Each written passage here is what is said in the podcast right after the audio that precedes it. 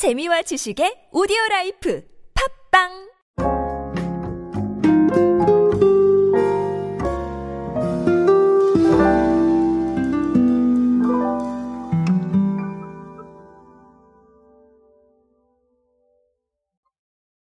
포스트 코로나 시대에 어, 많은 소비들이 있겠지만 역시 관광에 대한 것들, 뭐 여행에 대한 것들, 자, 이 부분을 놓치고 갈 수는 없겠죠.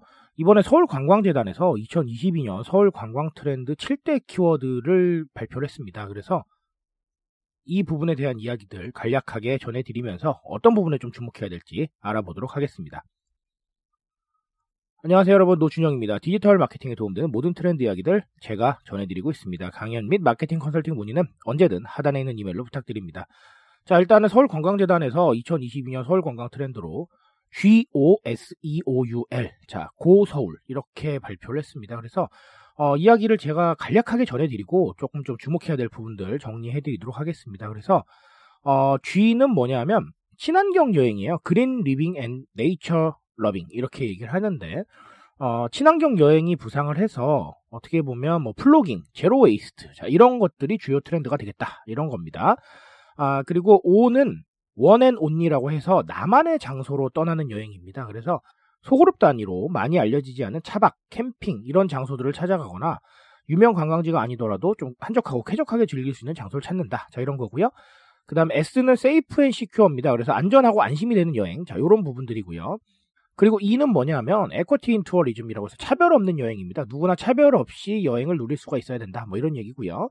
자 그리고 O는 Out of Ordinary라고 해서 일상에서 탈출하는 것들. 그래서 어, 여행 심리가 긍정 국면으로 전환이 되면서 일상으로부터 탈피가 여행 컨셉트가 되고 있다라는 거고요. 자 그리고 U는 유비쿼터스죠. 그래서 뭐 랜선 여행, 가상현실, 증강현실을 활용한 여행 체험. 자 이런 것들을 말하는 거고요.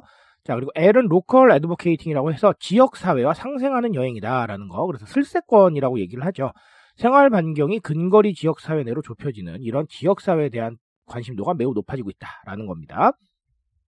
자, 여기서 말씀드릴 만한 건 여러 가지가 있겠지만 제가 여태까지 지적드려온 내용들이 그대로 다 들어가 있죠.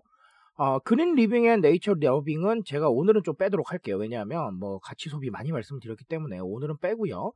자, 일단은 나만의 장소로 떠난다 아니면 뭐 차별이 없다. 뭐 이런 것들. 그리고 또 지역 사회와 상생한다 이런 얘기들은 다 1인칭 중심 사회와 연관이 있습니다. 이거 무슨 얘기냐면 자, 나의 생각이 많이 들어간다는 거예요. 나만의 장소로 떠나는 여행은 아주 그냥 대놓고 나라는 단어가 들어가 있죠. 안전하고 안심이 되는 여행? 당연합니다. 나를 중심으로 이루어지는 어떤 가치들 속에서 내가 여행을 갔는데 나의 안전과 안심이 보장되지 않는다? 의미가 없는 겁니다. 자, 차별 없는 여행도 마찬가지입니다. 각자의 개인에게 모든 것들을 어, 정확하게 좀 확실하게 지어줄 수 있다는 이런 얘기이기 때문에 당연히 나에 대한 관심하고 집중이 되고요. 자, 지역사회와 상생하는 여행도 마찬가지입니다. 나의 슬세권이나 이런 것들, 어, 이런 것들을 발굴을 하는데 이 발굴의 중심이 사실 나의 취향인 거거든요. 그래서 굉장히 여러 가지의 이야기들이 나에게 집중되어 있다라는 겁니다. 사실 여행은 정말 나의 소비에 집중이 되어 있는 부분이 많죠. 내가 가고 싶은 곳을 가고 내가 체험하고 싶은 것들을 체험하고 어, 내가 중심이지만 어, 앞으로는 이런 것들이 더 나를 중심으로 이루어질 것이다. 자, 이거는 이기적인 게 아니고요. 나의 가치, 나의 생각, 그리고 나의 취향 이런 것들이 반영이 된다는 겁니다. 자, 그렇게 보시면 되겠습니다. 자, 또 다른 하나는 유비쿼터스라는 단어가 조금 눈에 들어왔는데 사실 뭐 AR, VR 이런 얘기들이 들어 있었죠. 제가 최근에 어, 제 책인 이것이 메타버스 마케팅이다 해서 강조드렸던 어떤 그런 간접 경험이라던가 아니면 경험에 대한 니즈들 어, 이런 것들이 다 사실은 어, AR, VR로 상징되는 이 메타버스 시대의 한 단면이다 이렇게 보시면 되겠습니다.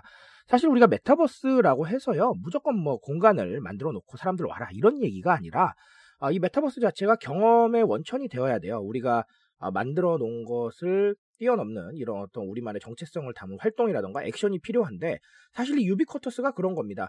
AR, VR이 단순하게 그냥 딱 구현이 되어 있다. 이거 사실 우리가 기존에 다 해왔던 경험이잖아요. 그렇기 때문에 재미가 별로 없는 겁니다. 그런데 이 유비쿼터스를 활용을 해서 AR, VR이나 메타버스가 상당히 좀 의미 있는 간접 경험이 된다면 그리고 기존에 보지 못했던 것들이라면 반복 노출도 가능하고요. 계속해서 사람들이 들어오겠죠? 계속해서 사람들이 경험을 해볼 겁니다. 자, 이런 것들이 SNS 친화력과 상당히 연관이 될 수가 있겠다. 뭐 입소문이 부분이나 아니면 뭐 해시태그 증가라든가 이런 것들과 연관이 있겠죠. 자, 그래서 결국은 상당히 차별화된 경험에 대해서 앞으로도 많은 관심을 가지셔야 될 것이고 유비쿼터스라는 단어가 상징하는 AR, VR, 메타버스도 중요하겠지만 자 이런 것들을 경험의 차원에서 우리가 간접 경험을 그냥 영상으로 시켜준다던가 컨텐츠라도 좀 만든다던가 이런 상황들이 좀 많이 있어야겠다라는 말씀을 드립니다. 자, 유비쿼터스 안에 모든 게 들어가는 건 아닙니다. 그런데 어, 스마트 기술이 발전하면서 나온 이슈들이기 때문에 이 U라는 단어로 제가 한꺼번에 어, 말씀을 드렸습니다. 자, 어쨌든 이런 상황들 좀 고려하셔서 여러분들께서 바라보시는 트렌드도 조금 더 넓어지셔야 될 겁니다.